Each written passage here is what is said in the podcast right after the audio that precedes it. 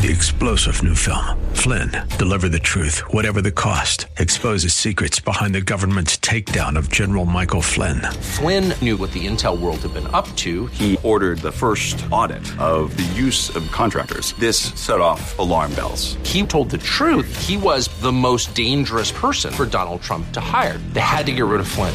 Flynn, deliver the truth, whatever the cost. Available now. Watch it today. Go to salemnow.com. Salemnow.com.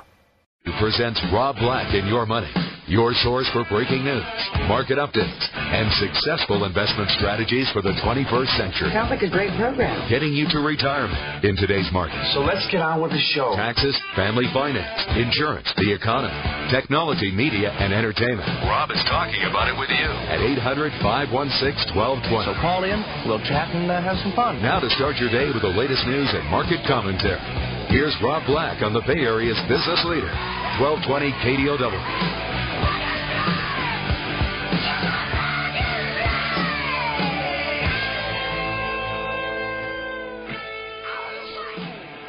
Welcome in. Rob Black and your money. I'm Rob Black, talking all things financial, money, investing, and more. What's on your financial mind? Anything you want to talk about, we can talk about. It's kind of what I try to pride myself on, is making a show that's easily, easily digestible by you. So, one of the things that I like to do is, you know, talk about uh, ways for you to get ahead, rules for you to live by. A couple of them are tied towards credit, having a good credit score, having a good loan, having a good, what else would we be looking for? Um, savings plan. I got an email yesterday from a man who delivers packages. And he's probably listening right now because he says he listens to the station all day long. For On Track. What's interesting to note about this is that he was able to save $3,000. And from listening to this station, he was like, I want to start a trading account. What should I do? I'm like, well, you're clearly confusing my show with other shows because I'm not much of a trader. I've never met a trader who turned $3,000 into $500,000. The gentleman was 31 years old. I was like, do you have a 401k? Nope. The way Amazon runs that on-track delivery company, they they do it so that they're independent contractors. So he has to take care of himself. So instantly, the best thing he's going to be thinking about probably is a Roth IRA. So I I, I pleaded instead of going with Uh, a thousand dollar trading account, why don't you do a three thousand dollar Roth IRA and start funding that? And instead of going with an individual stock, why don't you go with a diversified exchange traded fund? That's the best thing that he could do. Now, three thousand dollars, also at his age of thirty-one, he's behind. He should have somewhere between ten thousand and forty thousand dollars. Forty thousand dollars if you're affluent or want to be affluent in retirement. Ten thousand dollars if you just want to get by in retirement. If you don't have that, you're behind. So you need somewhere between a hundred thousand and four hundred thousand by the time you reach forty. You need to replace somewhere between ten times and twenty times your salary by the time you retire. So these are some of the things that we talk about. Hopefully, it's not offensive to you. Let's bring on Tony Mendez, Bay Area BayAreaLoanSource.com. It's Bay Area BayAreaLoanSource.com. Morning, Rob. Morning. How's your retirement plan going these days? Uh, you know, I'm I'm falling in those numbers, but I'd like to be at the higher end of it. you know, Yeah. the- I'm 40, you know, it's 40 to 50, and you know, you're starting to add up those numbers, and it gets kind of scary. You're like, am I behind? Do I have my assets in the right place? Like, I have a couple houses with some equity, and I have an IRA, and then I, my wife has an IRA and a 401k. It's like, does it all make sense? And it's get, gets kind of intimidating.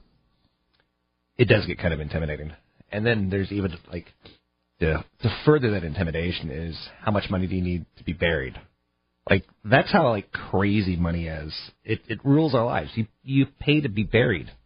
You'd think like just throw me in the backyard in a shoebox would be good enough, but nope. You got to come up with seven thousand dollars. Is seven thousand is the average that basically that you need at this point in time. So, cost of funeral has been rising.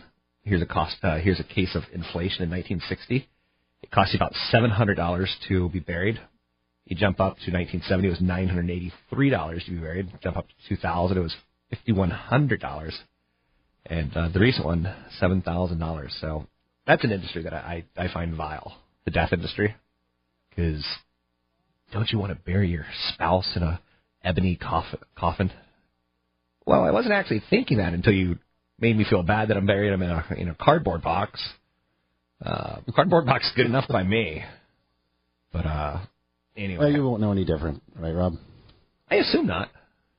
So, and then Lord knows the moment I get buried, in a, or the moment I say, let's just incinerate me, In your backyard. That's what I say, right? then there's going to be like a, a zombie revolution, and I won't be a part of it if I go in the incinerator. And I do want to be part of a zombie revolution. You won't know you're a zombie, though. I don't know. You don't think zombies have consciousness? No. There's a new book coming out next year, basically implying that they do. Okay. I have the bon- zombie survival guide that I got for Christmas, so Yeah. studying up on that.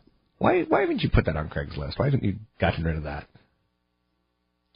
I just got it. Okay. Okay. Gotta read it. Um, so rents have been going up, much like the cost of death has been going up. So the inflation that we've seen in the cost of death from $500 a burial to $7,000, if you could have invested in death back in 1960, it would have been a pretty good investment. Same thing with rentals. Um, the rental market right now is out of control. The average rental now in New York City is $4,000. That's crazy. $4,000 for the average uh, in Manhattan. So I remember the days when 1100 seemed like a lot to live in basically a 12 by 12 room that you look to your left and that's your toilet, and you look to your right and that's your bedroom, you look to the behind you that's your TV room, and then right smack in the middle is your kitchen. So one of the reasons we're seeing multifamily units, new construction is just skyrocketing. Um, every month it seems like we're getting a new report that, oh, new home construction is going up. You see it every month. It's mostly new. It's mostly multifamily because builders are saying, you know what, rents are up. We're doing. We're going to make these projects and just kind of put single family on hold until affordability gets better. affordability, and that's the teeter totter with should you buy or should you rent. Um, I I'll always will say if you're going to be in the property five to ten years, strongly, strongly consider buying, especially in a period of time where rates are historically at low levels. As far as teeter totters go, teeter totters is not the most exciting term to say, but uh, I think one of the things I regret, or one of the things that I see a lot of people do, they they turned into career renters so that they could stay a little bit more mobile, and that's that's a good thing if you want to be mobile. But it's a bad thing if you want to create wealth over time. You'd rather be paying yourself rent versus paying the landlord rent. Well, that's tax write-offs. Um, you know, the pride of ownership. That building that equity is just it's key. It really is key. I uh, came from the East Coast to the West Coast, and one of the very first places that I rented, the landlord, he liked to come into the, the yard and like kind of inspect his properties. Like he was always in his properties. Know, he always had keys to like other people's properties, but no way in hell he was gonna have a key to mine. Um, but he'd go in the properties and he'd like pee in the backyards. Like I don't like landlords. Like I'm a cool landlord comparatively to say, but I don't know. Anyway, um, yeah, where where are you seeing a lot of construction right now in the Bay Area? I see a ton of construction in San Francisco. Uh, There is. Uh, as a matter of fact, there's you know some of the projects that they're doing down in the Mission area are uh, controversial because they're going to be high-end units, and you know this is in one of the poor areas, if you can call that, in San Francisco. And you know people are concerned that there's no low-income housing, uh, and so that's what San Francisco is all about right now. Is that, and that's that that fight that that they're having. You you know the city wants high-paying jobs, high high-income earners, so they can spend money in the city. And then yet they also want to take care of the people that have been living there in the city for a long time. And every city is going to go through this. I mean, rents have gone up in in Oakland, for example, and, and San Jose has the highest rents in the nation on average. So uh, landlords are definitely taking advantage of it, and we're going to keep seeing this uh, as uh, as home prices keep going up. People are going to need to rent more, and rents are going to keep going up. Yeah, the building that I work at in TV just recently got sold, and uh, an icon of a building for news in the Bay Area for 50 years, now suddenly going in a flip flop and be a single family, not single family, but uh, micro apartments. Yep. So, with that being said, let's take a little bit of a break here. You can find me online at robblack.com. It's robblack.com. Tony is a mortgage lender. You need a mortgage? You can find him at BayAreaLoanSource.com. It's BayAreaLoanSource.com. Area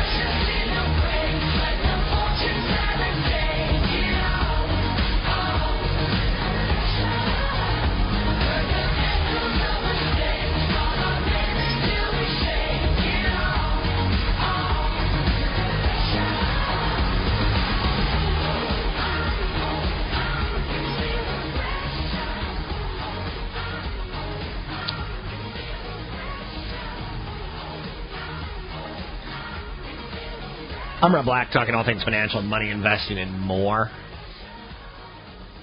One of the things about me is that I'm incredibly shy in real life, but on radio, I have this mission to get you to retirement. I pledge if you listen to the show, I will do everything I can to be honest with you and to show you as much as I can that you can educate yourself to accumulate wealth. Later in life, I'm going to want you to have someone help you manage it because that's a different ballgame once you've created wealth and you're 60 years old, you really don't want to mess this up with tax implications, with running out of money and your lifetime implications. You need to know exactly what you can and can't do. I try to give some time to the millennials, Generation Xers, and the boomers. I try to give an overall blend of all of them together to see if that ultimately helps in any way, shape, or form. One of the areas that I'm really big on is credit. I once read a book and one of the chapters was called Credit. It can make you a prince or a pauper. And obviously, I have an issue that parents should not let their kids mess up their credit. My parents don't let me mess up my credit. That's not the point. It's not like I've got some sort of daddy issue or anger issue. It's that I know that coming out of college, when you're saddled with debt, a good credit score can help you get a lower cost of debt. A good credit score can help you get a apartment, a good credit score will, can help you get a job. No employer in their right mind is going to hire you without running your credit at this point in time. None. They want to see are you a deadbeat or not. Uh, they want to see have you, you know, quit a job on the on the fly that you were only at for like one week. Credit scores give you all that information a little bit more. So you need to know what your credit score looks like. Joining me now, Tony Mendez, BayAreaLoanSource.com. Credit scores run between 301 and 850. Uh, what's the highest credit score you've ever seen as a mortgage? It was a plumber, actually. Really? Yeah, eight eight eight thirty five. Wow. Yeah. I mean, and he had credit cards for his whole life. You know, never had a really big balance, and his wife had probably like an eight twenty score. So, it, it you don't have to be rich to have a good credit score. You don't. You can be, you know, modest. Just have to have credit. You just have to have credit. As a matter of fact, I read an article today about a guy who um, is wealthy, paid off all of his debt, and he has bad credit. It's because he didn't. He he's not establishing anything. You need to hold a balance. You need to keep the balance be- well below the limit. Okay, oh, twenty thousand dollar card. That doesn't mean take twenty grand out. It means manage your debt. Um, of course, the credit card companies want you to borrow that, but don't do that. You know, if you have to lower your your limit, but um, derogatories. You know, getting getting your copy of credit report. Let's start in the beginning. Get a copy of your credit report, annualcreditreport.com, and check it. Make sure everything on there is yours. Make sure that the, you know the derogatories are yours, if there are any, and then just keep an eye on it. There's great apps now that you can you put even on your phone, and it can help you manage. You know, so being interactive with your credit report or your credit history is extremely important. Even going down to like your previous addresses, your previous job, and employers, all of those things make a difference. Talk really fast. When you put an app on your phone, you can get like Credit Karma, Credit Sesame, Credit.com, and you can actually sign up with any of those three apps. You could have it email you when you open a new line of credit. Right. So instead of going out and spending a lot of money to get you know protection against credit uh, fraud, you just sign up for a free app. Hey, you you told me a story about where you got notified when somebody ran their cre- your credit at an auto dealership Yeah. in the East Bay. Yeah, of which I've never been to a Lexus dealer in the East Bay. I don't think you've been in the East Bay. I'm in the East Bay right now, aren't I? Yeah, Technically, Fremont. that's for work. Yeah. Okay. Yeah, yeah, yeah. I don't. I don't leave the peninsula. so, and when I do, it's to go to Hawaii. Bastard. So, five components. Is it five things that hurt your credit score, or help your credit score? Um, types of credit used is the least influential. What's that mean? Types of credit used. Um, revolving. It can be installment, student loans, um, Okay. credit cards, things like that are installment. I'm sorry, revolving. Student loans are, are installment, and then uh, car payments installment. So you have different types, mortgages, and then a couple other. So that's ten percent of your credit Yeah. score. Another ten percent is new credit, and another fifteen percent is linked credit history.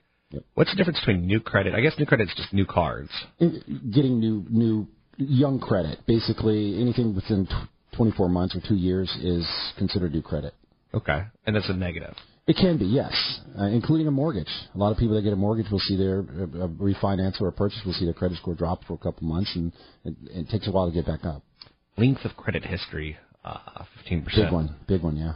Which I was so bummed recently. I've had a Bank of America credit card for fifteen years, and I've never used it for like fourteen years. And I went to like get a card issued so I could use it and keep it active. And they said, "Oh, we just canceled your card two days ago." I'm like, "Okay." So my length of my credit, on my credit report went down. Well, it- that was that was it's still it on there, and it, it'll still record as an old trade line. It, it, anything that's uh, an entry on your credit is called trade line. It'll still stay there, but now you've established new credit and you have a shorter term. So yeah, you've kind of just equaled itself out. Amounts owed. Amounts owed is a big one. This is, as a matter of fact, it's one of the quickest ways that you can improve your credit score is by changing your balances to the, compared to the limit. It's about thirty percent of your credit score. Yep. So, and how what would you go about to do that? Well, let's say you have three credit cards with a you know high, with let's say five thousand dollar limit on each, and you have four thousand on each. But you have two or three other credit cards that you have high interest on that you don't want to use, but you use it just for emergencies. You could spread it out. But before I did that, I would renegotiate. So there's some ways that you can really get involved with your credit card companies. Renegotiate. Say, listen, I'm going to cancel you. I want a lower credit. Sc- I want a lower interest rate. Then spread out the balances, or just pay it off. And the final one's payment history. That's about 35%. That's pretty obvious. Pay your bills on time. That being said, it's Tony Mendez. You can find him at BayAreaLoanSource.com. That's BayAreaLoanSource.com.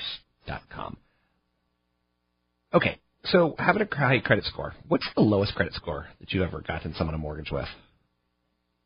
And don't say mine. Um, well, you can get a private loan with no credit. So, uh, and we've done, done those. those? Okay. Oh yeah, yeah, we've done those before. It's that's mostly income uh, and asset based. Okay. You know, down payment, but you're going to pay a high interest rate. So, you know, five eighty. You know, you can work with an FHA loan. I just recently went through a process of a small business administration loan. Crazy, crazy difference than a mortgage loan. Um, the amount of things that they check on, the amount of things that you have to like, you have to put your home up for collateral. Like they, they're not, they're not kidding. Yeah, They're- they don't mess around. yeah, they don't. So it, it felt very, um, I'm not gonna say invasive, but very thorough. Yeah, you're securing the note. I know. Yeah, I know. personally. It's weird because you have to come up with a personal asset list. And I always like I gloat when I see my personal asset list. Like I'm like woo. Like I don't feel wealthy until I see it on paper. Do they have a spot for kids or in life or cars or anything like that?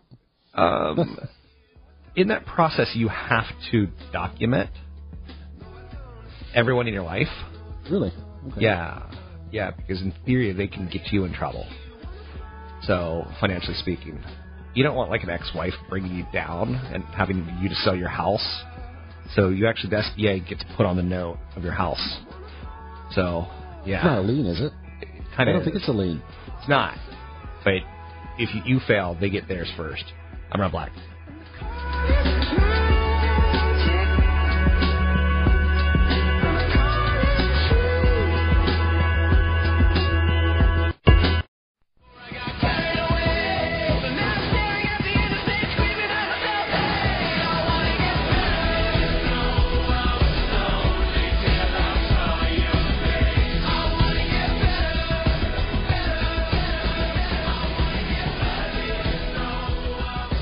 Welcome back in.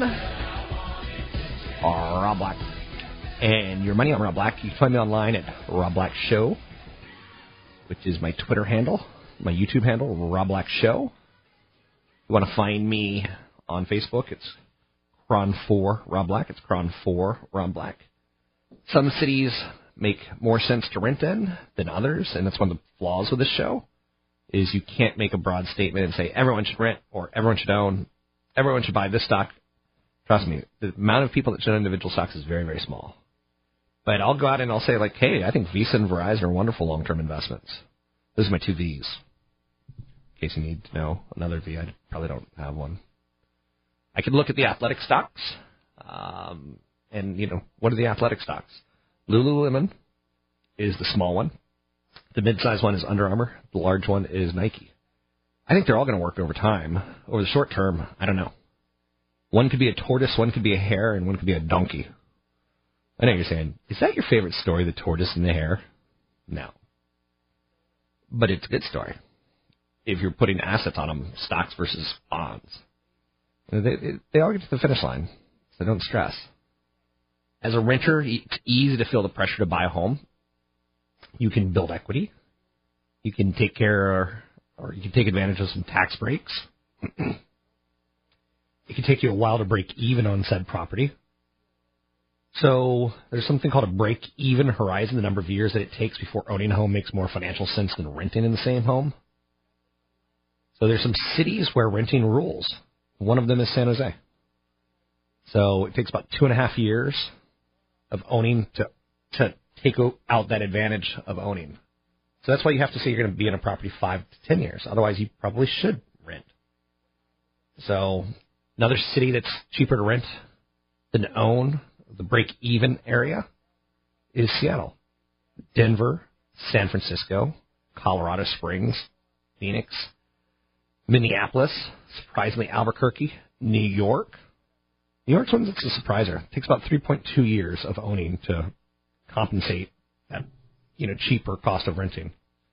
So Washington D.C. is on the list, San Diego, Honolulu, obviously some very high profile areas. Let's talk to Tony Mendez a little bit about renting versus owning. Tony Mendez, BayAreaLoanSource.com. How are you? Good. So, any thoughts on like the millennials? They are that younger group of people, 25 to 35, who have a reputation for eating fresh food, who have a reputation for living with mom and dad, having a lot of college debt, highly more unemployed than any other generation at this point of their careers. Yep, it's about 9.1%. Uh, any commentary on how do you push a millennial into buying a home? Wow. Um, over 50% of them already want to buy a home. Yep. Um, statistically, uh, they also have a lot of debt. So what you, millennials are carrying some serious challenges into buying a home. When buying a home, is that student debt? How negative is that for them?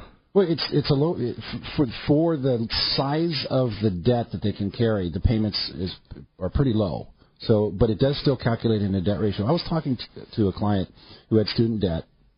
He had tw- about twenty five thousand dollars in debt, and he had a below average credit score. So when you look at those two as a combination, you have, and, and this is a typical millennial.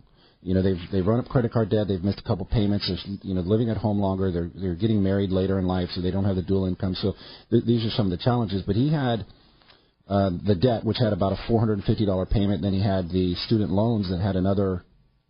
Um, I'm sorry, the, the student loans were about 450, and then he had the lower interest rate, which increased his payment by another 200. He had to make it to for a qualified borrower with good credit, no debt.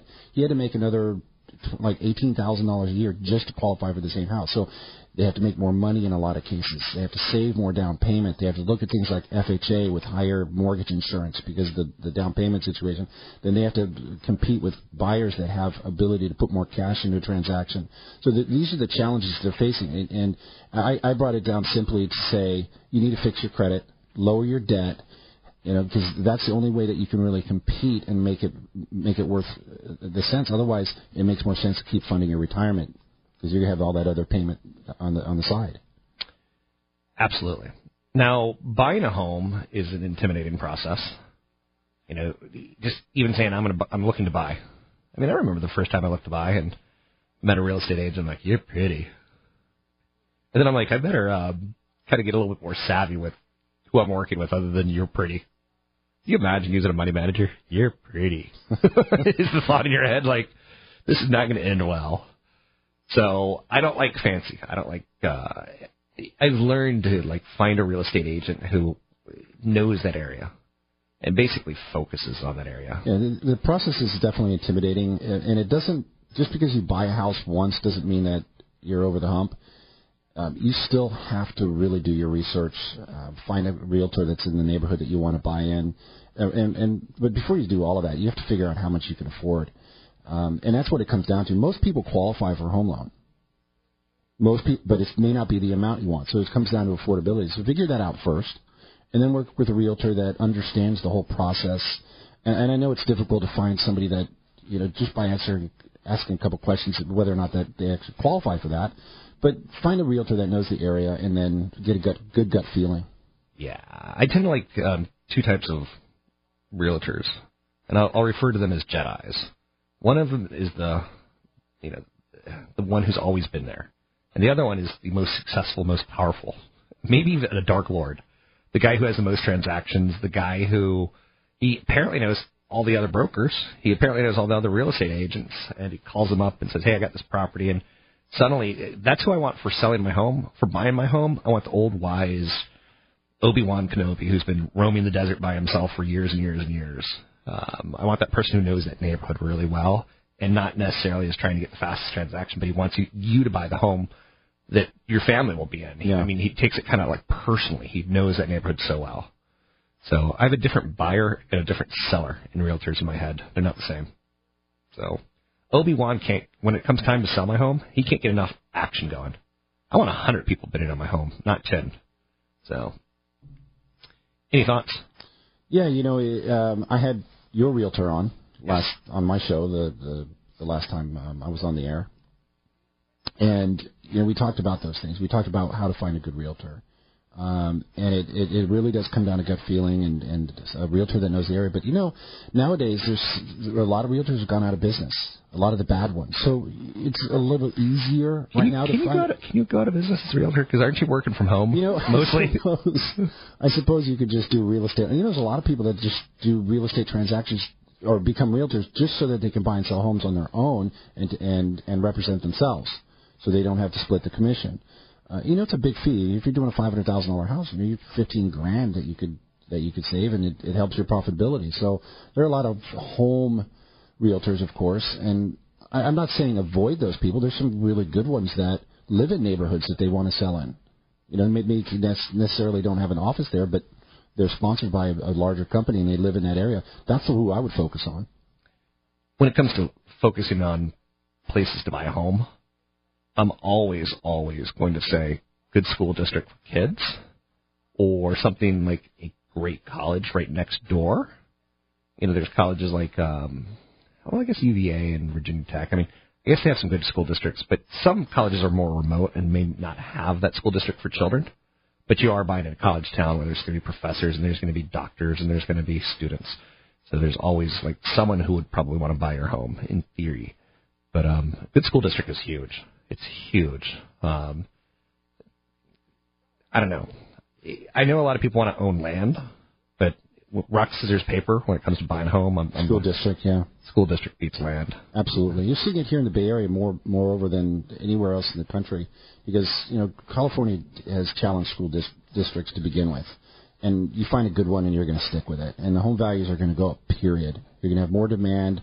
You're going to have better neighborhoods. Better. Yes, you're going to pay some more taxes, but that helps. You have better streets, better better amenities around. I would be interested in a study that looked at things like um, East Palo Alto versus Palo Alto, um, parts of Fremont. I mean, some parts of Fremont are really, really high end, and some of them are really like living in the ghetto. And there's the high schools. I could tell you, one of them is a ghetto high school, and one of them is a, considered a, a sterling star of the, of the nation. Um, I would be interested in seeing what sort of discount you get per square footage living in the ghetto. I can show you several appraisals. Probably you can figure it out. Yeah, it's probably like Talked to an, a great a great guest that I had on the show the other day was an appraiser, and and it doesn't get any better than somebody who just and and that's what they do. They they do what a, a realtor can't do, and they look at you know just the little differences between one street and another street, and then you know the granite countertops in one house and the granite you know the the the vinyl in another house. It just it's it's really cool what an appraiser goes through. Um, they they went through a really rough time before the HVCC Home Valuation Code of Conduct, um, and they start they now have to work for appraisal management companies, but you know and they they don't make as much. So there's the good ones are sticking around, the bad ones just kind of you know fell off the map, just kind of like bad realtors. So the industry's changed a lot, Rob, in the last five years. I think a lot of people have realized that, but there's still you know the young buyers just it's got to be intimidating. can an appraiser make enough money Oh. to get by in the Bay Area? Because aren't appraisal set? eh, Aren't appraisal fees set kind of like in stone now? Well, with with the appraisal management company involved now, the the fee are split. So the appraisal price didn't go up, but the fee is split now. Right. So they don't they aren't making as much. Not only that, there's just not a lot of activity. Our volume is down. Refinance and purchases are down considerably. So they- they've just gone to the wayside. Interesting, because I got a neighbor who's an appraiser, and I'm like, how is he paying his bills? wife, two kids, Bay Area. There you go. He's maybe he's one of the busy ones. He's one of the good ones. He's busy, but I, I- I'll just scratch my head on that one. You can find me online at robblack.com. You can find Tony Mendez if you want a mortgage loan, refi. BayAreaLoanSource.com. It's BayAreaLoanSource.com. My rhythm go,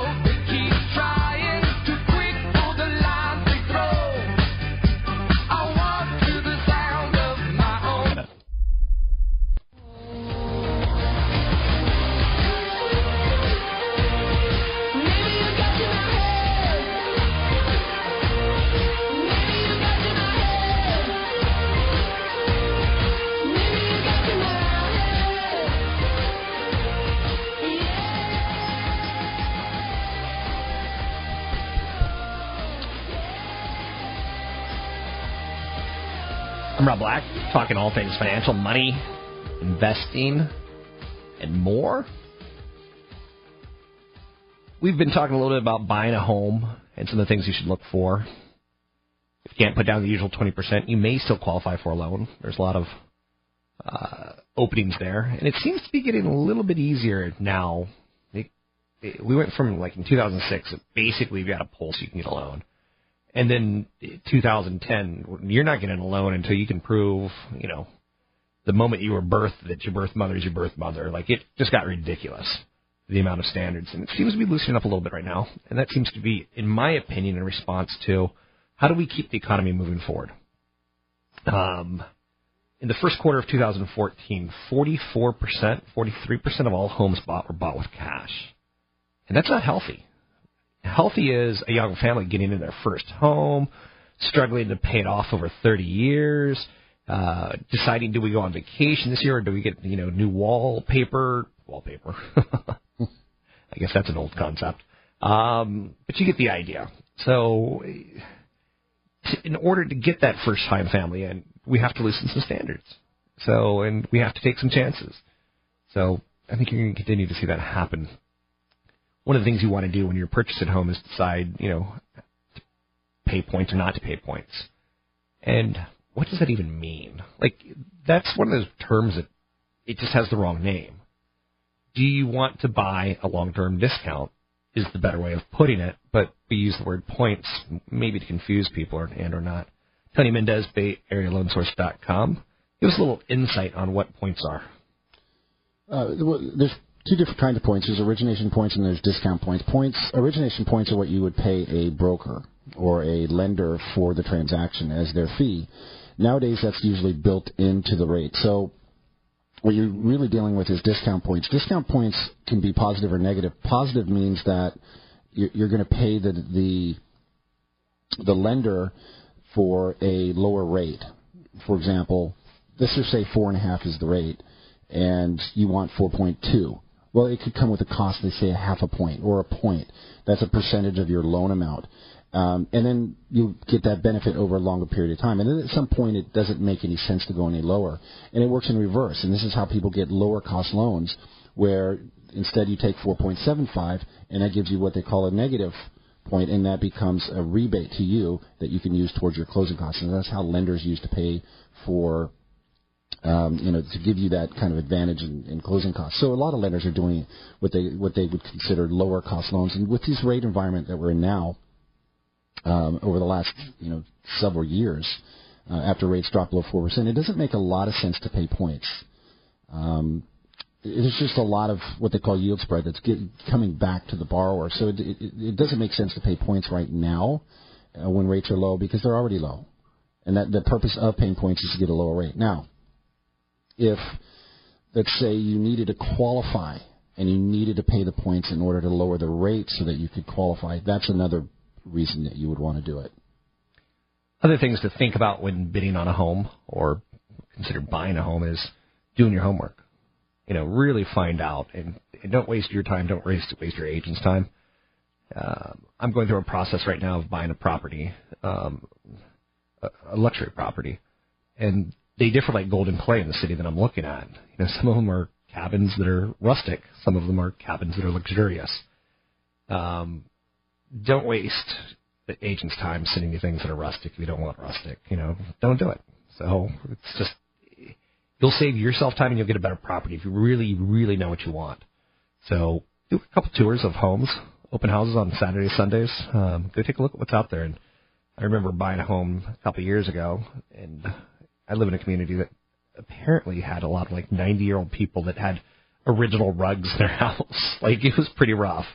I was like, I don't want that. Like I don't, I don't want a complete project. I just don't want a complete project. And uh, I, Some people do. yeah, yeah. I, I wouldn't mind having a complete project. The thing about the kind of market we're in right now, though, is that, and you're going to find this across the Bay Area uh, completely, that you're not going to get much of a discount for a house that's in distress. And that's what a lot of people are running into because people have the extra cash to put into it. I watched a house in my neighborhood sold for top dollar, and it was it, it needed a lot of work. The rooms just didn't work. The kitchen was old, needed new floors, probably a new roof and I watched and it, it sold to a, a, a, a nice young buyer, a couple, and they they went to proceed to put in a new roof, painted the whole house, and they completely gutted the house and, and redid it. So they probably spent another hundred grand on top of the full purchase price. So that's what a lot of people are running into. And they're still looking for deals, but there's not a lot of those, unfortunately, and you're still going to pay top dollar when you do find them. I like having a home inspector. Um, kind of like an appraiser, a little bit different. Um, I like the home inspector because you really like. He'll say, "Hey, your your house is you know 44 years old. The roof is 10 years old." Uh, he'll take pictures of water damage. He'll tell you like, Yep. I like that kind especially of on a first-time home buyer. You just don't know what you're getting into. You, you don't know what a crack in a foundation means, or what's a what's a um, what, not the sump pump. Is that what it's called? The sump pump. Sure, the and, sump pump. Uh, what's termite damage, and where where is it worse? I mean, if you have termite damage on outdoor stairs, you know that's easy. But if it's in your foundation or in some of the beams, that's awful, um, and it could cost thousands and thousands of dollars. But you know, um, the problem with some of those is the sellers aren't willing to pay for them. There's, you have a lot of there's a lot of homes that are right on the edge of making money, what they call uh, uh, implied equity or implied underwater, meaning that if they were to sell their house, that after the commissions to the realtors, they'd still only break even. So there's a lot of houses right there, so they can't really afford to pay for a lot of these repairs. Uh, and, and we're running into this, these problems right now where um, you, you, these sellers aren't going to do these repairs, and you have to come up with the extra money to fix these. Sometimes before you even do the transaction. So you have to be really creative in, the, in this kind of market right now. You can find Tony at BayAreaLoanSource.com. It's BayAreaLoanSource.com. You can listen to me, course, Monday through Friday, 7 a.m. to 9 a.m. on AM 1220 KDOW. Tony does a show Thursday evenings at 6. It's called The Real Estate Rapport with Tony Mendez. You can find me online at robblack.com.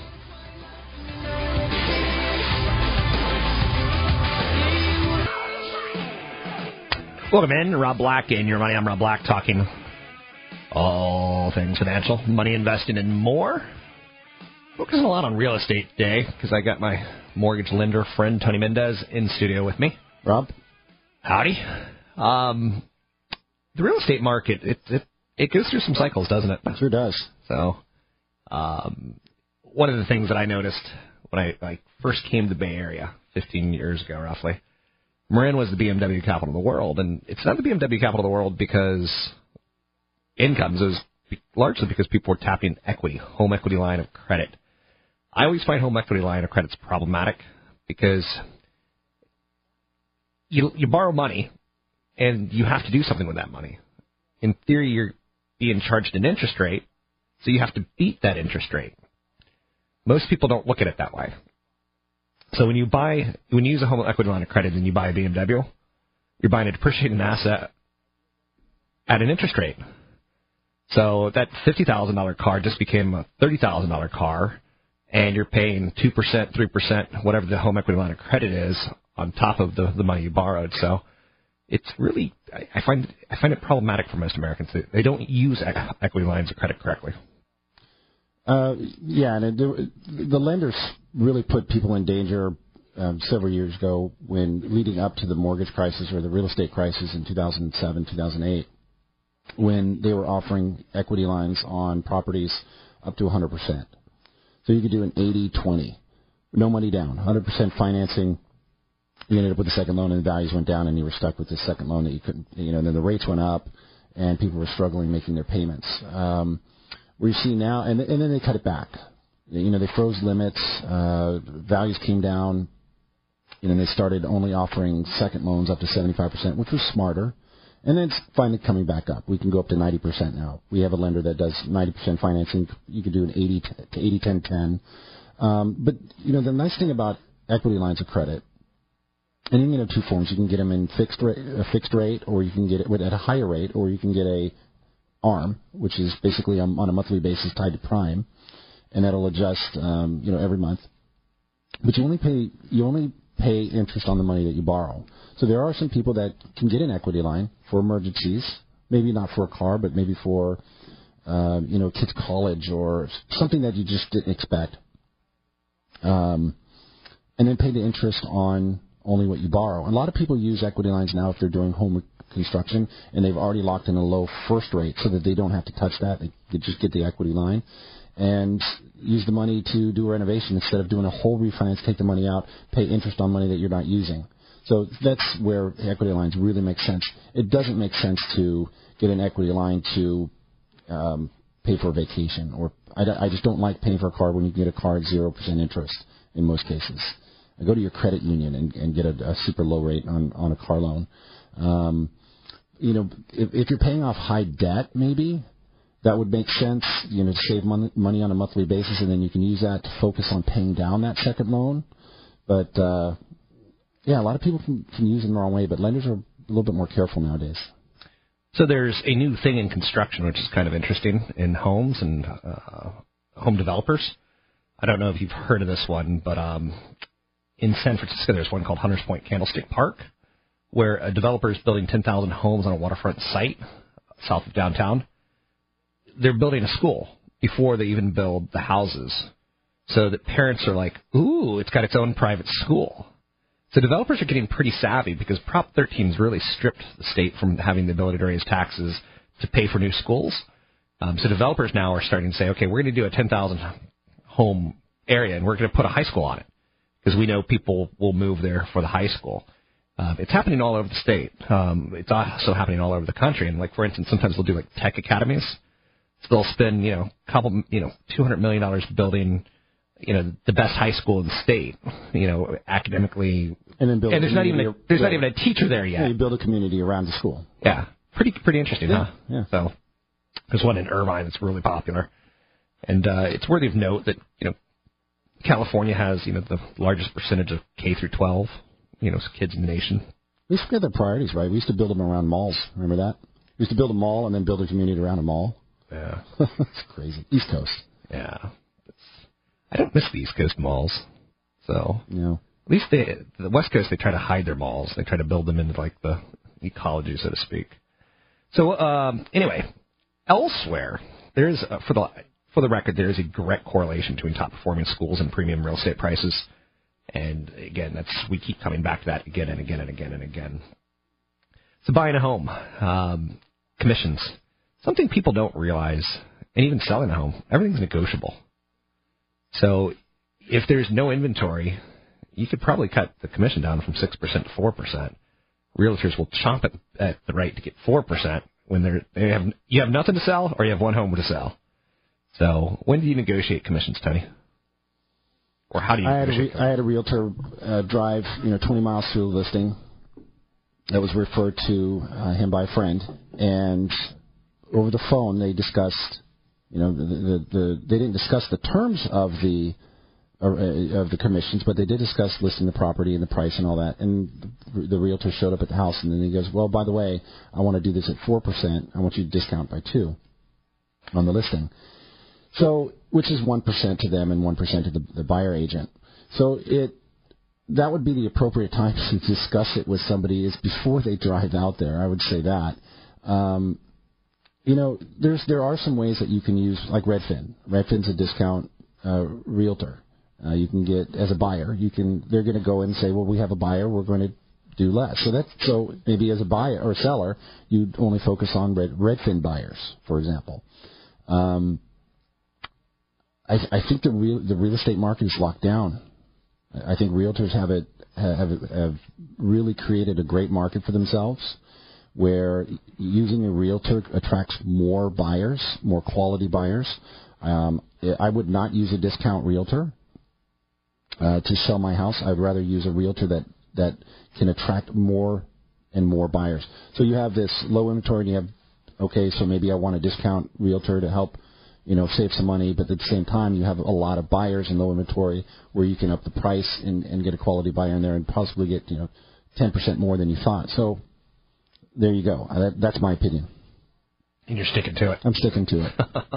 I like realtors. Why? So we have a realtor internment camp. yeah, we did for a long, long time. I- Some realtors I love. Some I find just complete tools.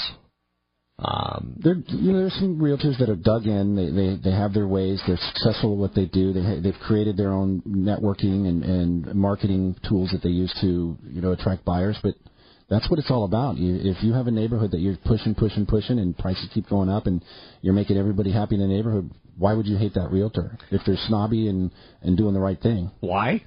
I I think a lot of realtors hurt people. I think they get them into homes that they can't afford. I think that in the end they're looking for a transaction, and they're really, really focused on like long-term success, um, which is okay. You know, it sounds like a reason like someone. Hey, Yeah, they're focused on long-term success, but it, there's just too many of them, and there's many that are Well, unqualified. there's no doubt there's too many of them. Yeah. Um, There's no barrier to entry. Anyone, anyone can be a. Dodd Frank helped out a lot when he said when they said we're going to limit what a borrower can afford. So it's not realtors. It is realtors. That's the best investment you'll ever make. Real estate always goes up. I've heard too much of it. I disagree with you. I'm Rob Black. It's Tony Mendez. You can find him at BayAreaLoanSource.com. Driving Cadillacs in our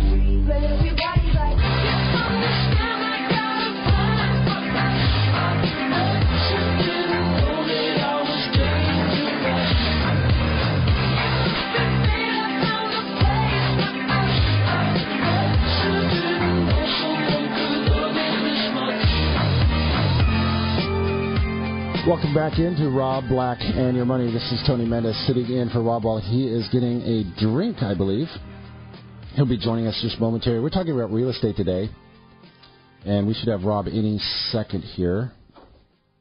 Rob, there you are. Just talking. Here I am. I am on AM.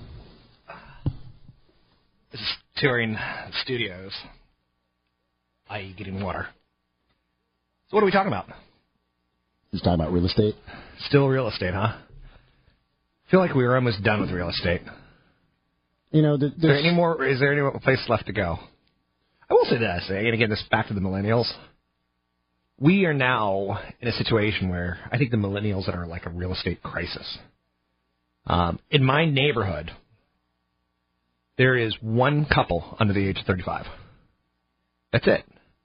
On my street of, I, I guess, 100 people, I, I can't count houses, but there's one couple under 35.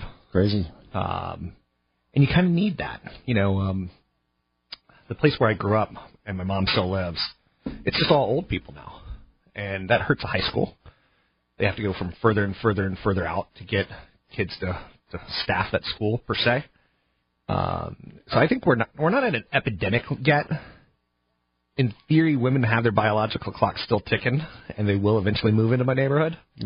Because once you have a baby, you want a good school district. Once you have, a, you know, well, uh, millennials are, like we talked earlier, they, they're facing quite a few challenges. Um, higher prices, that's the big one. And even though Bay Area here has some great jobs, we're, we're adding more $100,000 paying jobs than any other city in the, in the nation. Yet millennials, which are most of these young, high-paying jobs, have a low home ownership rate. It's dropping on a yearly basis. Right, right now, it's, sitting at like 36% or something like that. It's, it's much lower than it was in 2004 when we hit our peak. there's a bit of a sexual revolution going on with millennials. They're um, it's well documented that they're a little bit more uh, what is the word that I'm trying to use here? Not mischievous, but a little bit more adventurous, shall we say? Okay. Uh, more partners than the previous generation, and um, kind of experimenting on what my mate will look like in the future, and they're not settling down. Um, you know, if you grew up 20, 30 years ago in Iowa, you know, your thought was settle down, get married right out of high school. Um, settling down and getting married is it's scorned. It's not looked well upon. It's go experience life. Um, go to New York for a couple years, Yeah. like they did on that TV show. So, so what's better than living in the Bay Area, renting in a in a nice, cool, hot area? This it could be even downtown Jack London or Santana Row or San Francisco, you know, the, or it could be Mountain View, whatever is you know fits your need. But you're you're kind of employment locked and socially locked into the Bay Area, and if you don't have dual income, you're not going to end up in, an, in a neighborhood like yours, Rob Yeah. and you're not going to have those kids that are going to go to that school. Yet, you know, you, it's funny. Your neighborhood actually has a lot of kids, yet you don't have a lot of, you know, younger than 35. So people are getting married. It's later Yeah. in life. They're staying at home longer. They're not saving as much. Again, another one of the challenges that millennials are facing. Again, it goes back to w- w- where can they live? Where is the affordability now? And so I, it can be a, a new era. Robert Shiller from Case-Shiller, uh, S&P Case-Shiller report. Um, he talks about how this is a new era of real estate, and it could last, you know, five, ten, fifteen years.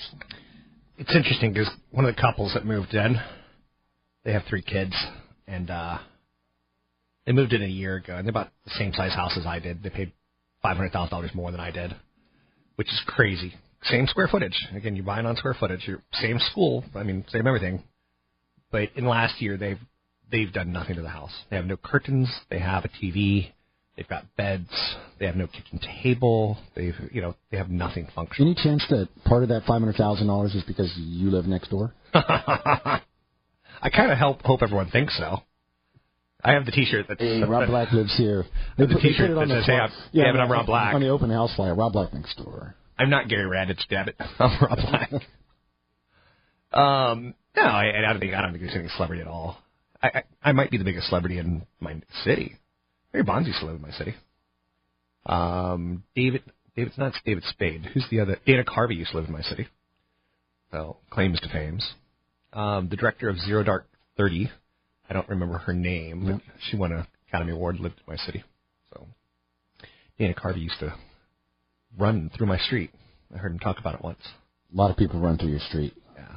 So anyway, um, we're not doing the show totally dedicated to me, but that that millennial couple that I'm talking about, and they're barely millennials. They can't afford anything in the house, and it just goes to show you, like, if he loses his job, they're going to lose that house. They overbought big time. Well, you know, it, it. You talked earlier about how people need to make sacrifices. You, you said, oh, you need to, you know, make a sacrifice to get in a house. Maybe this is their sacrifice. And Sometimes, yeah, they're going to wait. They're going to, you know, do it slowly, but they wanted to get in the right neighborhood. but that's also like a a concept we should talk a little bit more about because I think there's something there. You know, I recently decided that I wanted to buy a luxury property for basically kind of legacy reasons. You know, I want to put something in my home or in my family that, you know, future generations can use and partake in. Um, that's important to me. So I'm going to have to, you know, leave my comfort zone of where I am and get something that, yeah, I might lose some money some years in. So I refer to a luxury home or a getaway home as you're buying like Tahoe or you're buying Hawaii. It's probably not going to cash flow for you, even if you want it to, unless you pay cash. It's probably not going to cash flow. Um, 30% of the time it's going to be rented. So 70% of the time it's not. You're not going to be in it 70% of the time. in a situation like yours, though, you're buying it while you can afford it if there is a loss, right? So there, there's different ways that you would, reasons you would do that. I look at it as buying a Picasso. You you overpay, you really enjoy it for 10, 20 years, and then you sell it to someone else for a lot more money. Because Tahoe will be Tahoe, Hawaii will be Hawaii. I'm not sure Mexico will be Mexico. I'm not sure how much this is helping millennials, but it, it there is a uh, the theory here is that you you're buying a luxury property elsewhere, and you could pro- let's say it's a vacation home, and you have somebody else help you pay for the mortgage. Millennials, one of the things that or strategies that a lot of investors and renters use is they buy property elsewhere. If they can't afford it here, they buy it elsewhere. So one thing that millennials can do is buy properties out of the city, out into a more affordable area where they can get rents and positive cash flow and have somebody else pay off equity, and then eventually down the road they can use that towards putting it into a better property for themselves. Like for instance, I bought in Raleigh, North Carolina. Right. A home there, one hundred and forty thousand dollars. Now it's worth one hundred and sixty, but the mortgage has been paid off And- by renters for eight, nine, ten years. And 20% of a property here in the Bay Area right now, our median price is, you know, hovering near 600. Okay? 20% of that is 120 grand.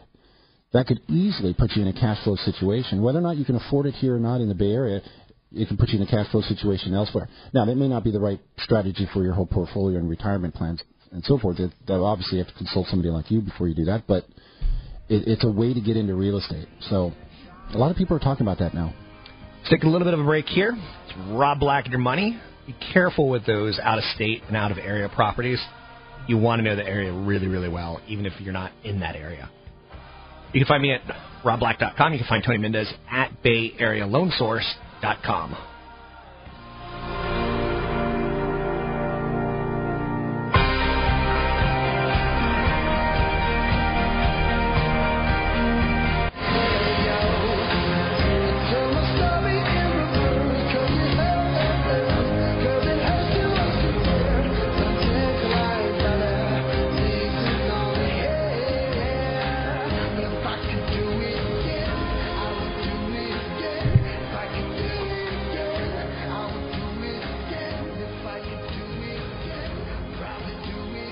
I'm Rob Black, talking all things financial, money, investing, and more.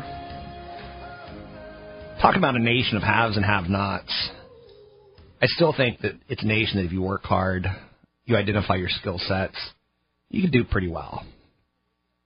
But I think it's up to the parents to really get the kids to the point that they could identify their skill sets. I think college is still very, very important.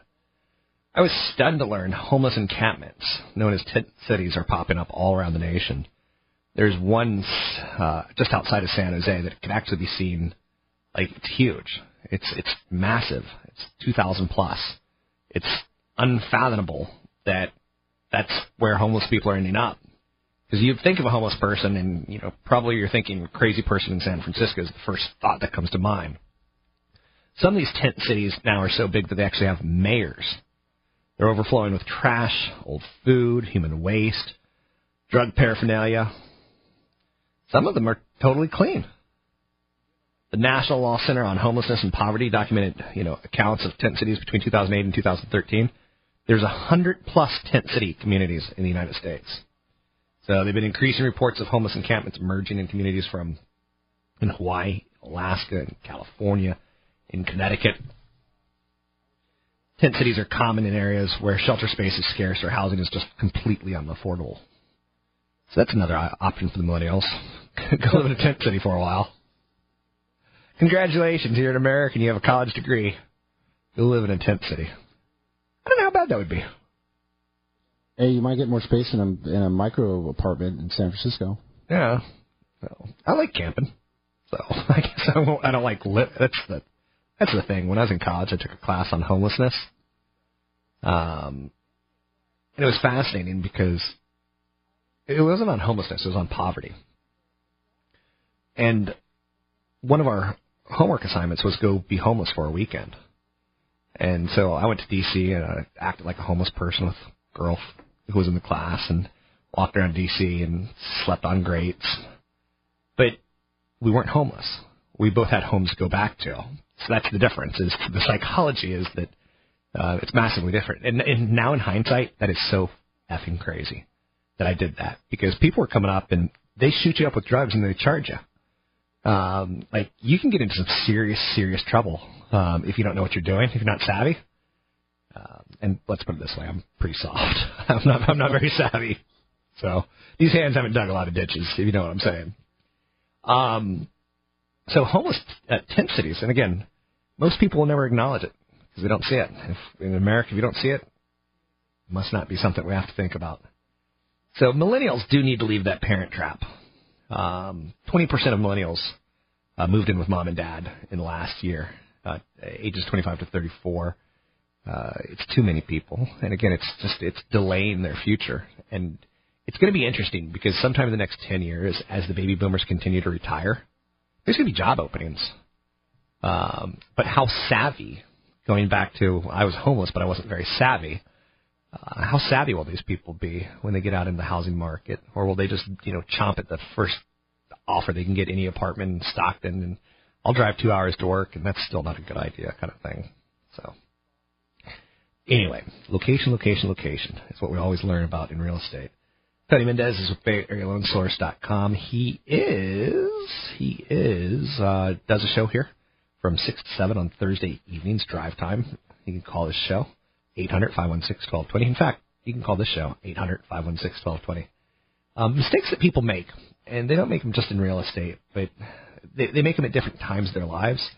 Like, I think the biggest mistake that a 60 year old makes now is that they underestimate the cost of future medical costs, and they overlook their income.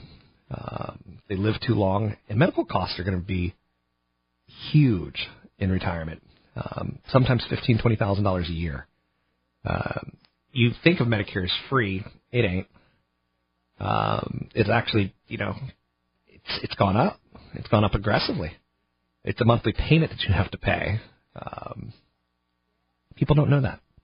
Then there's deductibles on top of that, and there's you know how much healthcare can you use, what is covered, what isn't covered. Uh, people in their 50s, one of the big mistakes is they do is they, they co-sign too many loans and they get defensive with their savings. I've seen that a lot. What have you seen? Um, co-signing on a house, co-signing on student loans, co-signing on uh, credit cards, anything that it, it hurts your debt ratios. Then again, a lot of the 50-year-olds already have a house, and and it's not going to hurt their ability to um, you know finance anything they don't need to, in most cases. Yeah, when you co-sign a loan for a kid, I look at it as you better know that you're paying for that loan because that's probably going to happen. You know. Co-signing is the, the fastest way I think you can screw up your credit Okay. because you're relying on the other person to to make that payment. Let's go to a phone call. We have with us Nick in San Mateo. Nick, Oh, go ahead. hey, uh, hey, how you guys doing, Rob and uh, Tony? Hey, Good. Good. I just had a question about uh, out-of-state uh, property purchase. Uh, I'm wondering if uh, Tony, can you handle or do the loans for those, or do, like do I have to contact like a local broker or lender in that area that I'm purchasing property in? Uh, uh, that's a good question. Um, all right, now, do Where, own where are you buying? Uh, probably um, Austin or uh, or Dallas. Okay. Uh, Texas has some interesting rules. I'd probably use te- a Texas broker.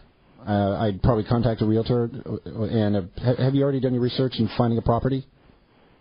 Yeah, I have a like I have a you know a few key areas in those uh, in those neighborhoods uh, that I'm looking at. I'm I'm just trying to figure out how the loans work. Yeah, I, you know, even though that there there are some reciprocal states that you can do transactions through, and, and you can get li- find a broker that has licenses in multiple states. I'd still prefer that you use a broker in the state that you're buying in, unless you're taking money out completely free and clear, and then buying that house free and clear. So, uh, and and then you're just dealing with a realtor. In this case, I'd, I'd work with a realtor that has a good loan agent, so that they have good communication. Because if you're not going to be able to be there on a on a daily basis, and going Right. through that transaction and working with title and doing the signing, and you have a realtor and a loan agent that are working together, a good team, which is extremely important when buying real estate. Okay. Um, I, I would work with the broker in that in that area. I would be careful, and thanks for the call. I'll give you a little bit more color on this. I prefer Austin over Dallas. Um, I've heard some radio shows where guys pushing buying properties in Dallas, and what he's not telling you is he's getting a big kickback from the developer. And I find that almost illegal. Um, I have big, big problems with people telling you, "Oh yeah, you should buy in this town," and not telling you because I'm getting a big fat commission. Austin's lovely. Austin's got a lovely college scene, uh, young scene, young people. Dallas, is, to me, it's it's a, a big honking piece of concrete in the middle of a desert. And you look left, you look right, you look north, you look south, and it's nothing but desert. And they can build forever and ever and ever and ever and ever and ever. It's like Sacramento. When I go to Tahoe, I drive through Sacramento. I'm like marsh, marsh, marsh, condos, marsh, condos, marsh, marsh, marsh, condos. That marsh will all be condos one day, and there's no value of anything in Sacramento other than the government, um, which is okay. It's okay. There's probably a couple of nice neighborhoods that I would buy in Sacramento, but I would not buy Sacramento based on it's got the government. Because I would definitely not buy a condo. I, I would have to be out of my mind, having suffered some sort of head trauma to buy in Sacramento, because it's just a long stretch of nothing. Mr. Mendez, Should I run for the, the mayor of I, Sacramento? I, I don't think you're. Maybe you should run for the the tent city down the block, but I think you'd get that one. Um, yeah, I like Austin as well. It was on. It's been on the list for hot, hot investment cities in the United States for the last ten years. Um, great music town, uh, young people town.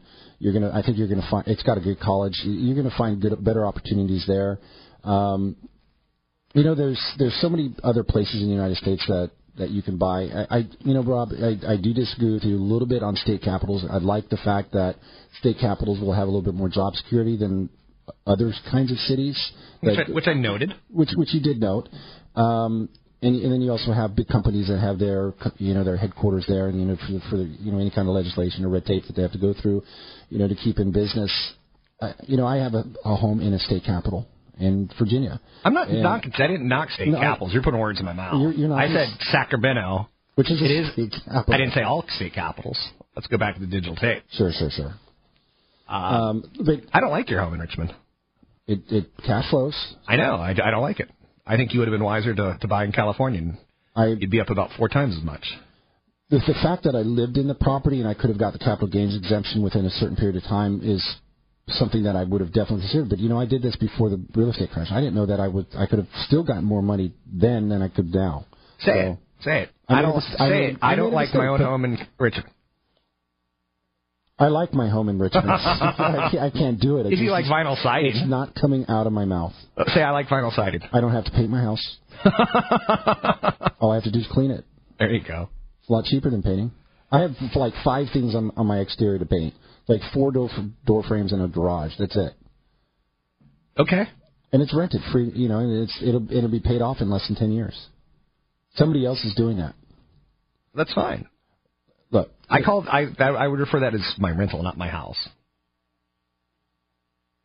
however, it's on my tax return along with some other property, so it, it's doing its thing. You when you leave your house in Richmond, you go.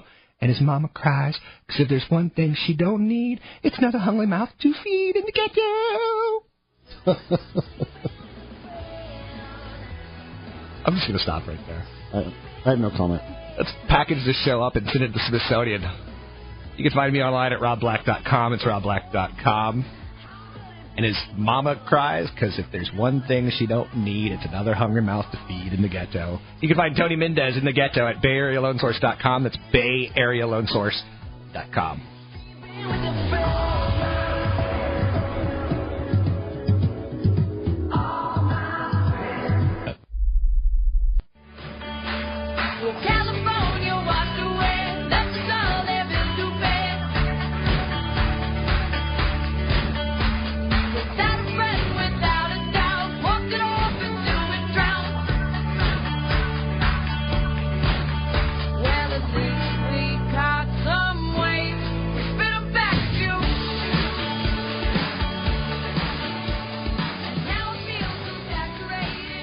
Seems like every song now has to have that door slamming sound in it.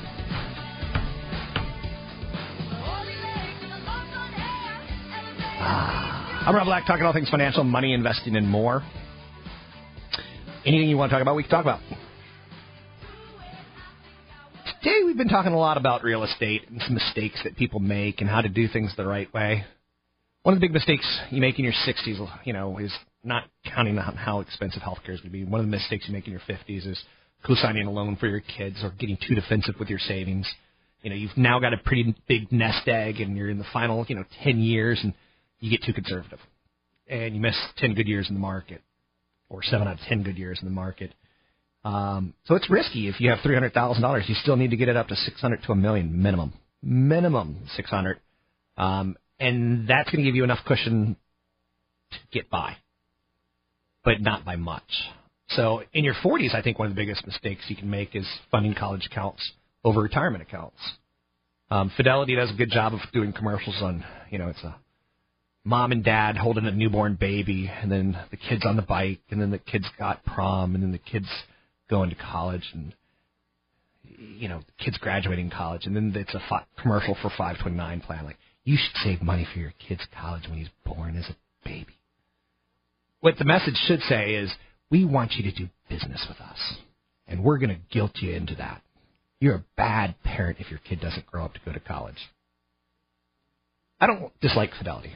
And can we all know that they could probably have me killed. They're that powerful of a company. But I want you to max out your 401k because when your kid does go to college, you can take a loan out against your 401k. You can co-sign a loan with the kid. You can refinance the house. You don't have to have that 529 plan. It's nice if you're wealthy to have that tax deferred savings, that to have that money come out tax free for all the capital gains that you would have had to pay. But it's very, very optional. Um, and also in your 40s, a big mistake you make is not saving enough. I look at my budget on a regular basis. I check with my insurance quotes on a regular basis. It takes work, but every year I save a couple more thousand dollars than I did the year before. Um, you know, I do things as ridiculous as um, I save my credit card points. So when you get that two percent back or three percent back, I automatically put that into a saving account. So to me, it's not like a free flight to Hawaii. Woo! So anyway, mistake you make in your 30s. Um, it, this is an interesting one. The biggest mistake that I see in the 30s are people who combine their their assets when they get married, um, and they delay life insurance. Those are the two biggest ones that I see, or they delay disability insurance. It's probably the biggest mistake I see. So combining your finances.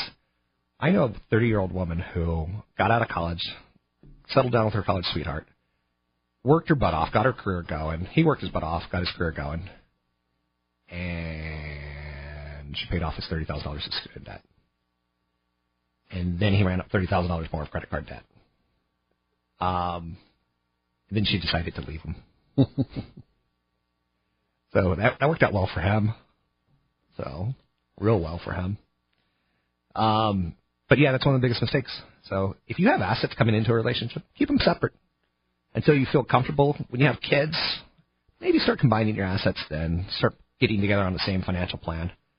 But so many marriages don't make it that first 10 years that uh, if you had assets coming into, once you take your maiden name off that asset and put your married name on it, it's half his. With that said, probably the biggest mistake in your 20s is just spending too much I money. think I've also heard you talk about how people have 401ks or beneficiaries, and they don't switch beneficiaries Well, after that, they. that doesn't. That's not as big because people tend not to die in their 30s, but it is a mistake for sure. So, um, and also like I, I should have mentioned a little bit more about term life and disability life. People die, and you have obligations in your 30s that you didn't have in your 20s. If I died in my 20s, who cares? But the obligations that I've created in my 30s and 40s, much, much, much more ramifications. So term life insurance is the best one to get. Never get whole life, never get variable life. biggest mistake people make in their 20s is just spending too much. Mm-hmm.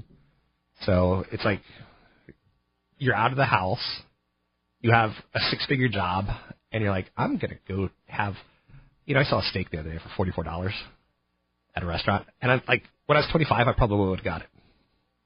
But now I'm like, that's fifty dollars with tip.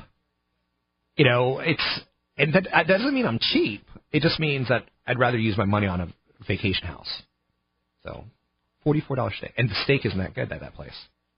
You, you remember my brother who had a decent job in his 20s. Yeah. Well paying job for his. Didn't, didn't save a penny. didn't save a penny. He had the cars, he had the stereos. He the one thing he did do right was get a house. He did spend money on a house, which ended up losing a little bit of money, but that's okay. Um, but he didn't. He he went into his 30s with four kids with no savings, absolutely no savings. Of course, he's doing a little bit better now, but he had to work his butt off just to get to where he's at. Your f- brother's first townhouse I went in, Oh, it was filthy. it was awful. You know, they used, we used to have these uh, cleaning interventions. We'd go. you think I'm kidding? It's kind of like a hoarding intervention, but with cleaning. It was, and we would we would go in there with it was his parents. I mean, my, my, his parents, my parents, and uh, my sister-in-law's parents. And they we went in there and we cleaned the whole house for him. We had to. I mean, the kids were living in filth. It was awful. It was it was disgusting. Yeah. He's been kind of disgusting. He's kind of carried that over. I remember uh, even his nice new house, his his cat litter box How do we always probably end up with probably had 40, brother bashing? probably had 45 days of urine and, and poop in it. How do we always end up bro- brother bashing? I know, I know. You know when I left when I left his house, I sang and look the other way while the world turns, and a hungry little boy with a runny nose plays in the street as the cold wind blows, and to get you. Oh, you're disturbed. In so many so many levels. Yep. I love Cartman. You know, if you could adopt Cartman, I would adopt Cartman. He is such a Problem child. I love him. I would eat cheesy poofs every day with him on the couch. What can I say? I love Cartman. Tony Mendez, you can find him at BayAreaLoanSource.com. It's BayAreaLoanSource.com. You can find his brother in the ghetto.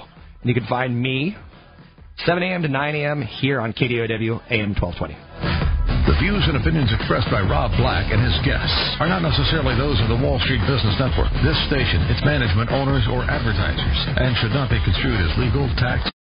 Three star general Michael J. Flynn, head of the Pentagon Intelligence Agency, knew all the government's dirty secrets. He was one of the most respected generals in the military. Flynn knew what the intel world had been up to. He understood its funding. He ordered the first audit of the use of contractors. This set off alarm bells.